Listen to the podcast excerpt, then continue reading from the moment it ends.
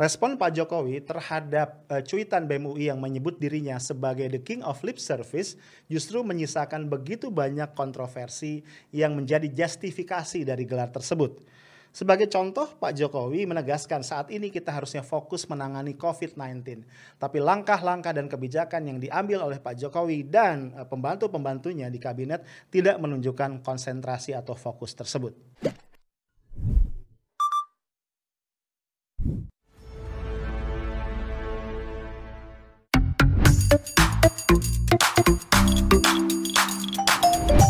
Halo guys, ketemu lagi kita. Hari ini Rabu 30 Juni 2021.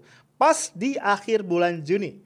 Sekaligus menandakan kita sudah menyelesaikan setengah perjalanan di tahun 2021 ini. Alhamdulillah. Yuk kita evaluasi ya. Gue yakin ada banyak karya, target yang bisa lo wujudkan. Dan masih banyak juga tantangan-tantangan yang tersisa setengah tahun ke depan. Kita harus syukuri apa yang kita capai, kita evaluasi apa yang kurang, supaya setengah tahun yang masih ada ini, insya Allah bisa diisi dengan jauh lebih meaningful. Amin. Tapi apa pun yang akan lo lakukan bro, gue ingetin tetap ya please jaga protokol kesehatan khususnya adalah self lockdown. gue menyebutnya begitu ya, karena kayaknya sampai hari ini pemerintah nih nggak kunjung berani menggunakan kata lockdown. Padahal dari pengalaman di banyak negara, lockdown adalah cara yang paling efektif untuk mengendalikan penularan COVID di hulu.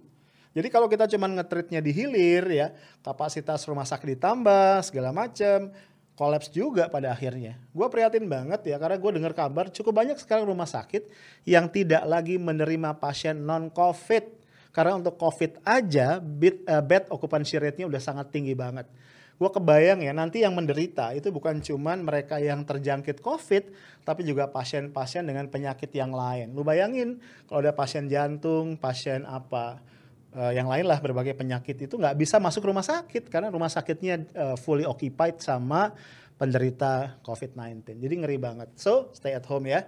Kita bisa tetap kok seru-seruan di rumah ya tanpa meningkatkan risiko tertular COVID-19. Oke? Okay? Nah, bro, kalau kita lihat belakangan ini, rupanya respon publik, respon media, ya, termasuk media-media sosial, terhadap kasus cuitan BEM UI yang menyematkan gelar The King of Lip Service kepada Presiden Joko Widodo ini masih rame ya. Bukan cuma rame nih, kayaknya kelakuan dari Leon dan teman-temannya ini itu kayak apa? Ngebongkar kotak Pandora. Lo tau gak sih eh, apa namanya cerita tentang kotak Pandora? kotak yang dilarang dibuka katanya kan begitu dibuka itu akan muncul berbagai hal mengerikan. nah ini semuanya si Leoni kurang ajar juga nih ya. Gara-gara dia dan teman-temannya nih ya, geng BEM UI, itu tadi cuitan uh, The King of Lip Service, kebuka semua nih banyak hal ya.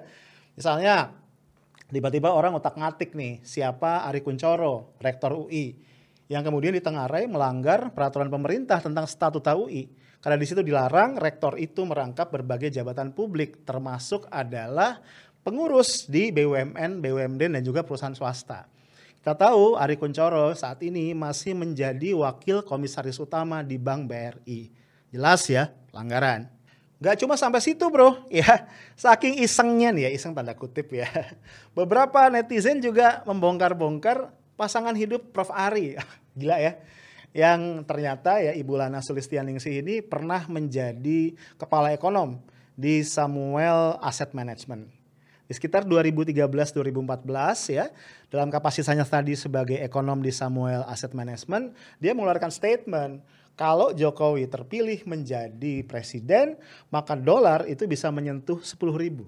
Ya, rupiah itu bisa menguat, katanya begitu. Dan kalau itu dilakukan segera PDIP ya me, apa, mengumumkan pencalonan Jokowi, ini uh, bisa jadi nanti suara PDIP itu akan di atas 20%. Dan kata Ibu Lana waktu itu publik akan suka, investor akan suka karena ada stabilitas politik yang menyebabkan stabilitas ekonomi. Lalu orang mengusutkan, gak lama setelah itu dia dapat jabatan di OJK, kemudian juga menjadi kepala eksekutif di apa LPS, Lembaga Penjaminan Simpanan, sekaligus salah satu komisionernya. Ya tentu saja gue nggak berpretensi mengatakan bahwa ini adalah balas jasa enggak ya, karena Prof Ari maupun Ibu Lana setahu gue adalah orang-orang yang memang punya kompetensi untuk itu. Tapi nggak bisa dinafikan juga ya bro ya, eh, kedekatan dengan kekuasaan itu akan memberikan efek simbiosis mutualisme, ya nggak sih? Ya nggak salah juga kalau di situ ada tukar tambah politik ya kan? Ada take and give lah bahasanya wajar kan dalam satu hubungan sosial antar manusia. Ya nggak sih? Bro sebenarnya ya ini kekurang ajarannya Leon dan kawan-kawan ini nggak akan seseru dan serame ini kalau aja pihak rektoran UI tidak melakukan langkah yang super lebay. Ya lu bayangin aja mahasiswa kok ya gitu doang gitu ya. Diperlakukan dengan sangat istimewa. Dipanggil di hari minggu pagi ya suratnya dikeluarin untuk datang di minggu sore. Alasannya darurat be. Perasaan gue yang darurat covid. Alasan pihak pimpinan UI pihak rektorat karena cara uh, Leon kawan-kawan ya tadi bikin meme dengan gambar presiden dinobatkan sebagai the king of lip service ini melanggar ketentuan yang berlaku Iya sih ya, kata mereka ini uh, melanggar kenapa? Karena yang namanya kepala negara, presiden itu adalah bagian dari simbol negara. Uh, iya ya, iya kali. Walaupun banyak udah ngebantah ya, karena kalau kita lihat di Undang-Undang Dasar enggak dong. Simbol negara itu kan lagu kebangsaan, apalagi burung Garuda, kemudian juga bendera merah putih. Tapi emang kurang ajar tetap ya. Ya lu bayangin aja, Presiden Jokowi itu kalau kata Habibur Rahman, ini politisi Partai Gerindra, wakil ketua umum kalau nggak salah ya, Pak Jokowi itu sudah bekerja sangat keras untuk negara. Gue setuju, ya kan? Lo tahu kan slogan Pak Jokowi sejak di periode pertama adalah bekerja, bekerja, bekerja, bekerja. Eh tiga kali ya. Bekerja, bekerja, bekerja. Yes Pak, siap. Uh, cuma kemudian ada yang bilang, ya biasa celetukan kadrun ya. Ada yang bilang, perasaan orang bekerja itu menghasilkan duit katanya, bukan menghasilkan utang. Aduh, emang ya kadrun itu nyinyir ya. Tapi setelah gue pikir-pikir bener juga ya. Kok bisa ya Pak Jokowi sudah bekerja tujuh tahun, kemudian dalam tujuh tahun itu utang kita itu sudah bertambah hampir 4.000 triliun. Dahsyat ya. Itu menurut gue prestasi tuh, prestasi yang luar biasa. Nah, yang juga menarik adalah kalau kita soroti kontras antara respon uh, siapa tadi? Respon uh, pihak Rektorat UI dengan respon Pak Jokowi dengan respon istana. Uh, kalau tadi Rektorat UI ya tadi lebay ya sangat apa? sangat ter, apa? reaktif bukan responsif. Sementara kalau kita lihat dalam satu tayangan video yang ada di kanal YouTube Sekretariat Presiden, itu Pak Jokowi tampil dengan santuy aja tuh ngerespon apa yang dilakukan ya keusilan, keisengan dan kekurang ajaran Leon dan teman-temannya. Ya. Jadi menurut gua sekali lagi ini yang bikin heboh ini ini rektorat UI ini kayaknya. Dan dampaknya dahsyat, Bro, ya. Itu arus pembicaraan di media sosial di jagat Twitter khususnya jadi naik banget terkait dengan topik ini. Nah, Bro, ini ada satu grafik ya, social network analysis yang bersumber dari tangkapan drone emprit. Ya, jadi kalau lihat nih dari titik cuitan BMUI yang pertama itu udah terpilah menjadi dua eh, komentar-komentar atau respon atau reaksi yang nadanya pro dengan yang kontra itu sudah terpilah ya dengan clear dan lu lihat bagian yang pro itu secara densitas kepadatan itu jauh lebih padat ketimbang yang kontra. Lalu juga kalau lihat tuh ada garis-garis merah ya, yang tebal itu menunjukkan interaksi di antara cuitan-cuitan itu sangat kuat. Jadi misalnya kalau gua nge-tweet akan di-retweet oleh banyak orang, ada yang nge-like ya kan, ada yang komen dan sebagainya. Dan ini juga mengindikasikan bahwa akun-akun yang terlibat dalam interaksi itu adalah akun asli ya, bukan uh, bot atau juga bukan buzzer. Karena mereka masing-masing kelihatan banget punya narasi yang berbeda-beda, jadi nggak seragam bahasanya. Nah, Hal yang kebalikan kita lihat ya di sisi yang kontra. Satu tadi densitasnya sangat-sangat tipis ya jauh banget dibandingkan dengan yang pro. Lalu kalau kita lihat interaksinya juga sangat-sangat lemah. Ya, dan kayaknya kelihatan banget ya yang bermain orangnya itu lagi itu lagi para buzzer. Ada Eko Kuntadi di situ, ada Ade Armando, ada Denis Regar dan beberapa yang lain. Dan kelihatan banget interaksinya lemah. Ini menunjukkan satu kebanyakan yang follow atau yang meretweet mengamplifikasi adalah akun-akun bot akun-akun palsu fake. Dan satu lagi mungkin juga karena tadi mereka adalah buzzer mereka sekedar mengamplifikasi narasi yang disiapkan oleh nggak tahu ya mungkin oleh kakak pembinanya gitu. Nah jadi memang dahsyat ya bro. Dampak dari apa? Respon. Respon uh, Rektorat UI terhadap cuitannya BMUI tadi. Gue masih yakin kalau kemarin rektoratnya santuy aja ya pura-pura nggak tahu lah. Membiarkan ini kan persoalannya antara Leon dengan presiden gitu ya dan gak ikut campur akan beda banget ceritanya. Nah di situlah bro kemudian kita melihat ya memang sosok presiden kita Joko Widodo itu wih luar biasa ya bijak dan santun sekali.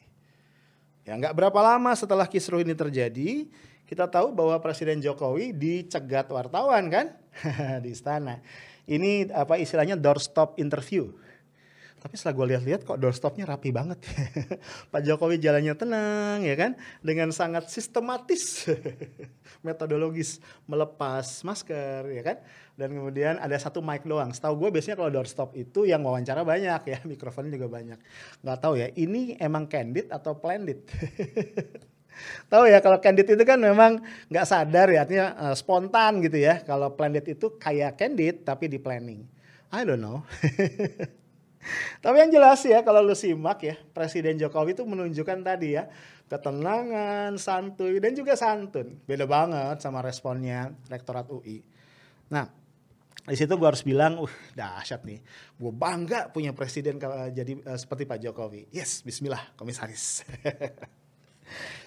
Bro, gue pengen ngajak lu untuk kita telah lagi uh, apa sih poin-poin isi dari pidato atau speech atau penjelasan tepatnya ya Pak Jokowi terkait dengan aksi BMUI tadi? Ya kita putar lagi videonya. Iya uh, itu kan sudah sejak lama ya. Dulu ada yang bilang saya ini uh, kelemar-kelemar ada yang bilang juga saya itu pelonga-pelongo. Kemudian ganti lagi ada yang bilang saya ini otoriter Kemudian ada juga yang ngomong saya ini uh, bebek lumpuh. Dan baru-baru ini ada yang ngomong saya ini bapak bipang. Dan terakhir ada yang menyampaikan mengenai the king of lip service. Ya saya kira ini uh, bentuk ekspresi mahasiswa.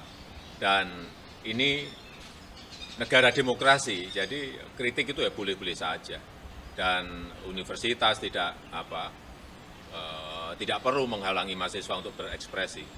Tapi juga ingat kita ini memiliki budaya tata krama, memiliki budaya kesopan santunan.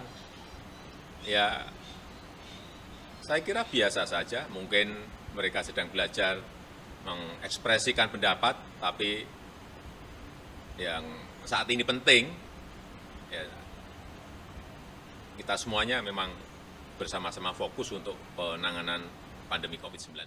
Nah bro, gue mencatat beberapa poin nih.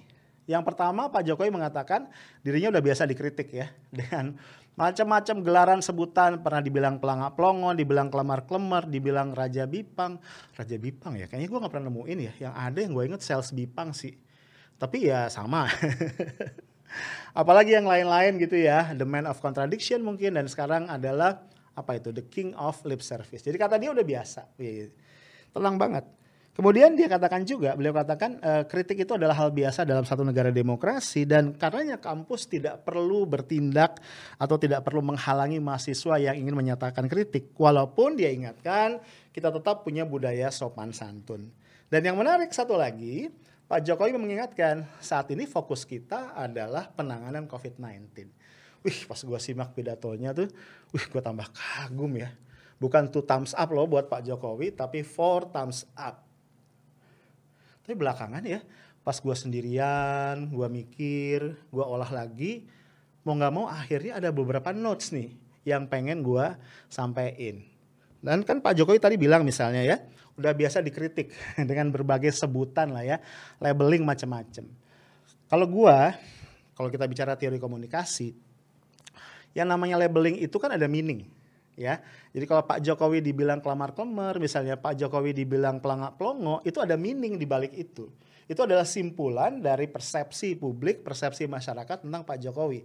Di situlah sebenarnya esensi kritiknya ada. Jadi yang gue pikir gini ya, uh, yang lebih penting menurut gue bukan Pak Jokowi ngerasa oke okay, gue udah sering dapet nih sebutan-sebutan uh, gelar-gelar yang aneh-aneh tadi, kritik yang pedas, bukan itu yang lebih penting adalah kita pengen tahu sebenarnya apa yang sudah Pak Jokowi lakukan untuk menjadikan berbagai kritik dan apa label-label tadi itu bermanfaat untuk improvement gitu. Nah sayangnya gue belum nemu. aduh, aduh kok gue bilang belum nemu, aduh bisa nggak jadi komisaris gue ya, aduh, tar tar, ralat ralat ya, jangan jangan dicatat ya sama yang lain ya. Uh, kemudian kan kedua Pak Jokowi bilang apa yang dialami kritik-kritik itu adalah hal biasa dalam negara demokrasi. Apa iya ya? Kok Pak Jokowi janji revisi undang-undang ITE nggak jadi? Apalagi ya pemenjaraan pemenjaraan aktivis uh, kerap terjadi sampai hari ini ya. Iya nggak sih? Aduh, gua keceplosan lagi ya. Terus Pak Jokowi bilang apa? E, kampus tidak perlu menghalang-halangi. Pertanyaannya, kampus UI uh, ditegur nggak tuh ya sama pemerintah, sama istana, sama uh, Dirjen Dikti? Harusnya ditegur karena kata Pak Jokowi nggak boleh dihalangi gitu. Iya sih, uh, kemudian dijamin mahasiswa tidak akan dapat sanksi, tapi persoalan menurut gua bukan itu ketika respon pertama UI itu bersikap keras ya sangat reaktif menurut gua itu mencerminkan sesuatu yang nggak sejalan nih sama apa uh, visi atau cara Pak Jokowi ngelihat persoalan ini. Jadi mestinya kalau benar sih ada tindakan ya buat kampus gitu. Nah bro terkait dengan ini gue ketemu uh, tweet menarik ya dari seorang aktivis sutradara film dokumenter Dandi Laksono. Nah uh, Bung Dan ini kayaknya lupanya ngelis ya beberapa statement Pak Jokowi berikut uh, timelinenya yang berkaitan tadi dengan demokrasi, dengan kritik, keterbukaan dan lain-lain. Menurut gua nih semuanya udah dilaksanakan sama Pak Jokowi ya. Ntar lu kritisi aja ya. Misalnya 18 Juli 2012 Pak Jokowi bilang kan, tolong saya di demo, pasti saya suruh masuk, maksudnya suruh masuk ke istana gitu ya. Iya sih, benar, demo kemudian marah kan ya dan disuruh masuk. Masuk bui. Aduh pleset lagi ya. Kami tidak punya potongan diktator atau otoriter. Ini 17 Januari 2019 uh, eh, iya sih ya. Pak Jokowi itu kan orangnya apa ya? Sederhana. Bahkan beberapa pihak nyebutnya agak-agak deso gitu ya. Nggak ada potongan diktator. Kalau lu sebut diktator misalnya siapa sih? Salah satu yang paling legendaris mungkin orang menyebutnya Fidel Castro mungkin ya atau siapa lagi diktator ya uh, Ferdinand Marcos di Filipina gitu ya sih Pak Jokowi nggak sangar kayak mereka tapi sayangnya gue, gue belum pernah nemuin teori ya bahwa level kediktatoran seorang presiden atau kepala negara itu berbanding lurus nih dengan tampang. Kalau ada yang ketemu teorinya boleh ya. Kemudian 26 September 2019 Pak Jokowi bilang jangan ragukan komitmen saya jaga demokrasi. Uh, maybe iya ya. Gue nggak tahu juga. Tapi yang jelas ya yang gue ingat Pak Jokowi itu pernah ngeluarin statement bahwa kita ini tidak mengenal oposisi. Karena yang kita kenal adalah gotong royong. Nah, gue nggak tahu ya, tapi sepemahaman gue yang namanya demokrasi tanpa check and balances yang dilakukan oleh oposisi itu bukan demokrasi. Tapi gue percaya ya Pak Jokowi dengan level kecerdasannya yang di atas kita semua itu mungkin punya pemaknaan yang berbeda tentang apa yang disebut sebagai menjaga demokrasi. Terakhir ini Dandi mengutip yang kemarin ya. Saya menghargai setiap kritik. Kritik adalah bagian demokrasi. Nah, yang menarik di penjelasan atau respon itu yang di video tadi ya, Pak Jokowi juga mengingatkan tetap kita punya nilai-nilai sopan santun, katanya gitu ya. Nah, di sinilah gua harus kembali ya, tuh thumbs up buat Pak Jokowi karena gue ngerasa emang Pak Jokowi ini menunjukkan betul yang namanya kesopan santunan beliau, terutama dalam memperlakukan rakyatnya. Ya, kita lihat di berbagai kesempatan Pak Jokowi yang punya jiwa welas asih yang tinggi itu sangat senang banget melemparkan hadiah ya dari mobil kepada rakyat yang mengeluh-elukan beliau di pinggir jalan. Ya dilempar-lemparin gitu. Ya, itu kan menunjukkan rasa welas asih yang luar biasa. Jadi kayaknya Pak Jokowi itu pengen selalu menyenangkan orang yang hadir untuk menjemput uh, untuk menyambutnya. Walaupun memang nih ya ada juga orang jahil ya. Masa disama-samain dengan apa uh, Said Bidu yang lagi ngelempar-lemparin makanan kepada ayam. Kacau ya. Aduh, kadrun kadrun. Enggak, enggak, enggak. Ups. nah, Bro, soal sopan santun ini ada yang menarik ya salah satu uh, tenaga ahli utama di kantor staf presiden, jagoan kita, Ali Muhtar Ngabalin, menyoroti diksi yang dipakai Leon dan kawan-kawan dalam menyampaikan kritik ya di cuitannya tadi. Kata Ngabalin, eh, ini nggak santun lah ya, jadi harus belajar diksi yang lebih tepat, yang lebih sesuai dengan apa namanya tadi nilai-nilai kesopanan dan sebagainya. Apalagi tadi ngasih gelar yang apa nggak pas menurut dia ini nggak nggak baik gitu. Nah di situ uh, eh, gue jadi inget ya, Ali Muhtar ini memang sangat bijak ya. Lu ingat gak sih sebelumnya merespon uh, Busro Mukodas, salah satu petinggi Muhammadiyah yang juga mantan wakil uh, pimpinan KPK, kan waktu itu Busro Mukodas pernah memberikan kritik. Intinya mengatakan bahwa KPK ini di masa Pak Jokowi uh, bukan wafat juga ya, berakhir lah kira-kira begitu. Dan responnya Ali Muhtar menyebut bahwa uh, Pak Busro itu otaknya sungsang. Gua nggak tahu ya, bisa jadi itu definisi sopan menurut Ali Muhtar Ngabalin. Jadi kalau menyebut otak orang lain sungsang itu sopan, artinya ketika BEM UI Leon dan kawan-kawan mengatakan uh, Pak Jokowi adalah the king of lip service, kayaknya nggak ada masalah ya mestinya. Mau tahu juga ya apa Ali Muhtar sedang pakai standar yang berbeda gitu. Oke. Nah, yang terakhir bro, Pak Jokowi di apa penjelasan atau di respon tadi juga menekankan udah deh sekarang kita fokus aja sama penanganan pandemi COVID-19. Nah ini yang pengen gue soroti ya gue percaya penuh nih ya pada itikat baik ya tekad kuat kebijaksanaan dan juga ketegasan Pak Jokowi untuk berperang melawan COVID-19 di situ gue ngelihat beberapa evidence ya misalnya aja uh, wakil Pak Jokowi Kiai Haji Ma'ruf Amin itu beberapa waktu yang lalu belum lama ya setelah kondisi COVID yang merajalela ini mengajak kita semua untuk berwisata ke Raja Ampat Walaupun ada embel-embel, footnote-nya tetap menjaga protokol kesehatan. Di situ gue gimana ya? Apa Kiai Ma'ruf nggak merasakan apa ya? Tidak punya sensitivitas gitu ya? Ketika ada orang uh, lagi diminta uh, stay at home segala macam membatasi malah diajak wisata ke Raja Ampat. Mencari rumah sakit buat merawat COVID aja setengah mati. Tapi kan yang ngomong Kiai Ma'ruf ya kan, bukan Pak Jokowi kan. Tapi kan kata Pak Jokowi tidak ada visi dan misi yang lain, yang ada visi dan misi presiden ya.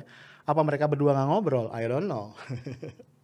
Kemudian juga Pak Jokowi itu membatalkan ya pengumuman PPKM darurat yang harusnya diumumkan hari Selasa kemarin.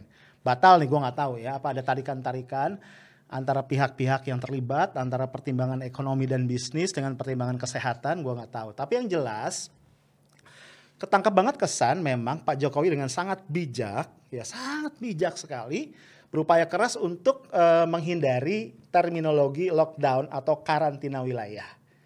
Ya lo tau lah kalau lockdown atau karantina wilayah konsekuensinya panjang ya. Per undang-undang pemerintah bukan cuma harus menjamin apa kehidupan warga tapi juga sampai hewan ternak. Aduh kayaknya nih Pak Jokowi nggak mau tuh ya. Nah ini kebijaksanaan beliau. Jadi better ya udahlah kita main-main dengan istilah PSBB, PPKM mikro, eh PPKM itu mikro ya. PPKM darurat, ntar besok apa lagi gitu ya, PSBB ketat, PSBB super ketat dan seterusnya. Yang penting jangan keluar kata lockdown. Nah, satu lagi ya, masalah tadi ya, statement Pak Jokowi kita harusnya fokus menangani COVID. Ini menarik ya. Kayaknya Pak Jokowi itu memang sungguh-sungguh ya dan memang punya apa? Punya aura yang luar biasa sehingga membuat virus COVID-19 itu takut Nah ini ada ada satu analisis yang menarik. Sebentar lagi kan akan dilakukan ini kalau jadi ya kalau tidak ditunda atau dibatalkan akan dilakukan uh, munas uh, kadin uh, di Kendari ya. Walaupun banyak pihak yang minta ditunda, minta dibatalkan tapi kayaknya jalan terus. Ya walaupun menurut gua nggak banyak gunanya juga formalitas doang karena uh, sosok yang diinginkan grassroots yaitu Anindya Bakri kayaknya udah diminta untuk legowo mundur ya uh, sehingga yang diangkat calon yang satu lagi. Keputusannya diambil di istana, Bro tapi kayaknya formalitasnya perlu tetap dilakukan ya. Lo lihat lo sorot ya gue lihat nih ya, gue liatin ke lo nih. Ya, ini adalah peta persebaran uh, eh, COVID-19 di Kendari, di kecamatan-kecamatan yang ada. Dari mulai Jumat, Sabtu, Minggu, Senin. Lihat ya, pas awal-awal nih di Jumat, itu zona merahnya tuh masih banyak bro. Tapi dalam waktu beberapa hari, less than one week, tet, gitu ya walaupun ada beberapa pergeseran yang jelas di hari yang terakhir data yang terlahir di hari Senin itu hilang. Mostly uh, kuning bahkan udah ada hijaunya. Dahsyat ya jadi kita kayaknya perlu belajar dari Kendari. Jangan-jangan nih formulanya adalah kalau lu pengen COVID di daerah lu hilang, lu undang deh Pak Jokowi ke situ.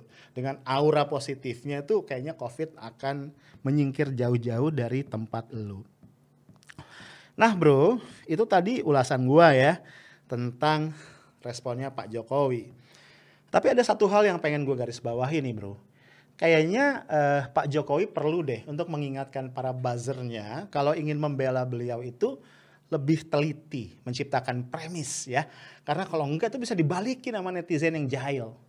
Ini contoh nih ya lo lihat Denny Siregar tiba-tiba ngomong intinya dia kritik sama BEM UI kalau mau kritik presiden uh, itu gentle dong pakai nama sendiri. Jangan mengatasnamakan nama organisasi ini kok masih remaja aja udah nggak jantan, udah jadi bencong katanya. Waduh ini kacau. Diksinya santun sekali. jadi kayaknya Pak Jokowi mesti membuat buzzernya santun terlebih dahulu kayaknya ya. Nah, nggak terima, ada yang bales. Tolong ingetin sama Pak Jokowi katanya. Kalau mau ngutang atas nama sendiri dong. Jangan atas nama negara atau dibuat seolah-olah untuk kepentingan negara. Yang jantan dong. Itulah dia tapi kemudian gue jadi nyesel ya, setelah gue analisis apa yang gue ocehin dari depan tadi, gue kenapa jadi keceplosan banyak malah ngebelain BEM UI dan kemudian ngeritik Pak Jokowi ya. Aduh, repot ya. Berarti gue batal dong ya jadi komisaris BUMN. Itu aja dari gue, stay smart and professional. Assalamualaikum warahmatullahi wabarakatuh.